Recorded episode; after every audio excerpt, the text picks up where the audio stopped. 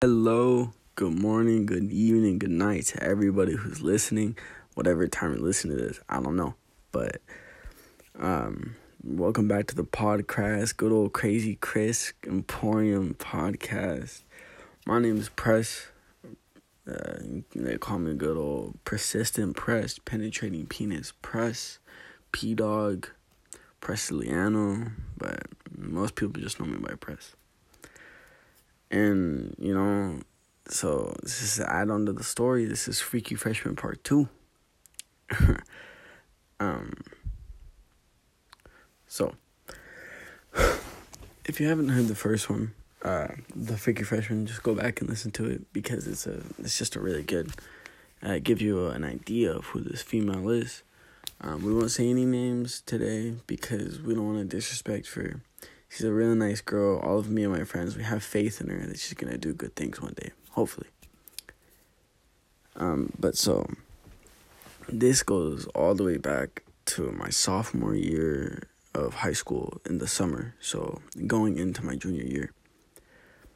Um, I'm a, I honestly do not remember how I met her at all or how I started talking to her. Um, I just know. Oh, oh no, I remember.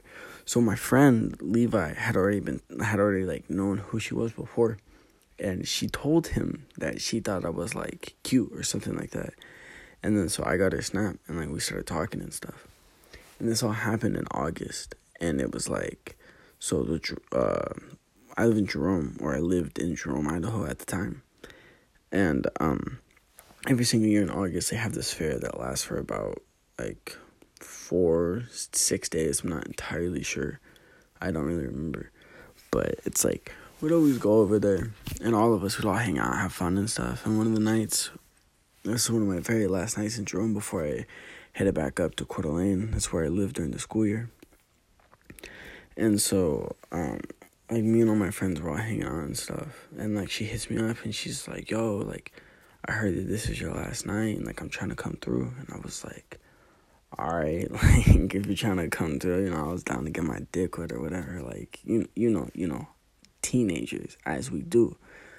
Anyways, so it's like um, I like tell him like yeah, come through, and then like my my none of my parents were home and it was just me and my friends. But like earlier that summer, my mom had found condoms in my room, and she's like, I don't want you hanging out with no girls. Like I don't need no grandbabies, all that. And I was just like, all right, like I wasn't trying to risk it or make her angry or anything like that, but like, you know, young nigga was trying to catch a nut, you feel me? And then so it was just like I was like, ah, whatever. I was like, yeah, like come through. It's like I like told her though, I was like, you can't come to my house because like all my homies are here. My mom comes, like you gotta go. And then so like we hung out like outside on the trampoline, and like uh, so she has this one nigga like come through and like drop her off, and uh, so she like she gets dropped off and like we're chilling and like we're just like talking and stuff. And she starts like like you know we're like we're like making out and stuff and she's like touching me and whatever. But i was like i, I was kind of nervous you know. It was the first time i ever met her. And it was like so we didn't really do anything too crazy. And she remembers that she forgot something in her homie's car. And then she's like oh i need to get that like it was whatever. So i was just like yeah like whatever and then so she gives him a call, and then he comes back, and like I realize I'm like, oh shit, like I know who that guy is. So I go over there to go talk to him, but then as I go out to go talk to him, like my mom starts coming home, like I could see the like the car driving down the street, like coming. And I was like, oh fuck, nigga, like I gotta go because if she would have found out I was hanging out with a girl, like she would have freaked out on me. And then so I go and I run back, like back to the backyard and I bring the girl with me and the kid like speeds away. And then I tell her like you need to go hide like in the park because I have like this park behind my house. And so like she hops the fence and she goes and I go back inside. And then my mom like comes in like storms in the house. And she's like who is out there and what are you doing? and all that stuff. And I was just like oh it was like I was just talking to my friends out there and um I was like in my friend so I had it set up to where it was like if they ended up like coming and it was seemed like sketch I'd have two of my friends go outside to go hang out with her so I'd be like oh they were hanging out with them or whatever. And then my mom still got angry at me. She's like I said there was no girls allowed anywhere near this house and like blah blah blah and all this stuff and I was just like okay well I didn't know. And so it was like she sort of like calmed down and was like whatever. And then so she leaves, and then like she said that she's trying to come back through later that night, and because she's trying to like she was trying to like catch a you feel me? And but she ended up like flaking, and she never came. And I after that it was like I just ghosted her, and like I didn't talk to her for almost almost a year. I would say it was like nine nine months until my junior year summer comes.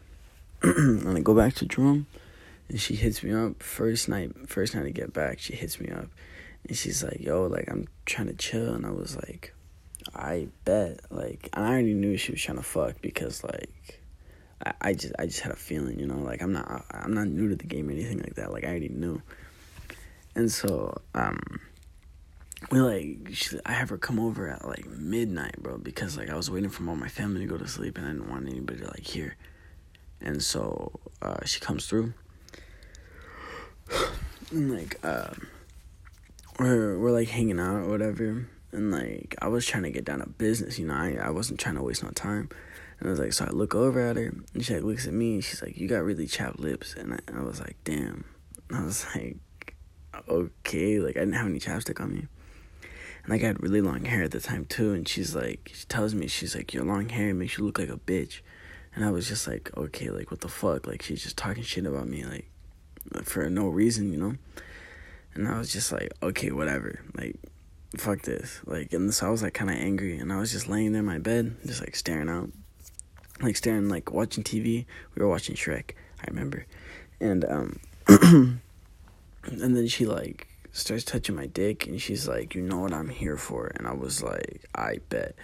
And then so it was like, I, I you know, I hit it with the fingers real quick and like, and then I like, you know, stick my shit in and like, we're fucking for a little bit. And then she's like, Oh my god, she's like, It hurts so bad, like your dick's so big and like all this shit. And I was just like, Whatever. And then she's like, and then she's just like, Ow, ow, ow. And like her fucking, like she pulled out my dick and then like her pussy swole up and like it was it was disgusting and she was like she was like your dick's too big like i can't take it and like all this stuff and i was just like ew like it looks so gross dude like i saw like it was all like swollen and i was like ew like what the fuck but and then so she got dressed and i she left like i made her go and i was like i was like yeah like it was pretty cool like she could ride a dick so you know it was pretty fun but and then so i had her leave and uh, she left. And I didn't talk to her for a couple days, and then it was like I hit her up again. And every single time I hit her, like she like she'd hit me up, and she was like always trying to catch dick, or like I'd hit her up, like you know trying to catch a nut. And then it got to the point where I was just like, I ain't like I don't want to fuck no more. Like it was boring, and then like she was kind of nasty because like she had already like she had already been with two of my friends and like fuck them. And then as soon as I stopped talking to this bitch, she starts talking to my homie, good old Immaculate Eric and like, bro, that nigga piped her down real good too, and she kept going back and like she was trying to go back and forth between the two of us, but I was like, nah. And one one fateful night, I was hella horny, and I was just like, bro, I hadn't catch a nut in like two weeks. So I give her the good old text. She comes over. She comes over at like fucking one o'clock in the morning. I was like falling asleep waiting for that bitch. And like so, and then she comes over and we get straight down to it. And like, bro, like, that was like some good, like, it was some good sex. Like, it had been a minute. And it was like, and she was like, she's like, all right. She's like, well, my ride's gonna be here soon, so I'm gonna go soon. And I was like, all right. And, bro, I waited. I, I fucking waited for three hours. And this nigga never came her ride. And I was like, what the fuck? I was like, you gotta go. Like, it was like five o'clock in the morning, and I was like, my mom's gonna wake up soon, like, and I gotta fucking. I was planning on hanging out with a girl earlier that morning at eight o'clock, and I was like, I gotta go to sleep. Like, I'm trying to chill with this other girl. That's a whole nother story for another time. But and then so it was like, and then all I hear is my little sister crying because she's a little baby, and like so I just hear her crying in the other room, and she shares a room with my older sister. My older sister's about uh, 13 years old at the time and I was like, oh fuck, like she's gonna wake up like her and then like I hear like all the doors open and there's like knocking on my door and I was like, oh shit, like nobody can know that uh this girl's here like or I'm gonna get in trouble.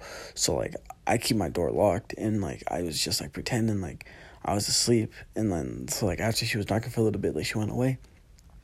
And you know what I made this bitch do? Made this bitch hop out the window. She hops out the window and leaves. Like I made her leave because I was like, you can't be here. Like everybody's about to be up soon, and like there's no way like you'd be able to like leave without being seen. So I made her hop out the window and go because like I wasn't trying to get in trouble. And yeah, that was the last time I ever talked to her. Now she's all like happy with some dude or whatever. Fucking gay, but yeah, I that's basically my story. It was a faithful night, I'll tell you that. Uh, so yeah, this is Persistent Press signing off.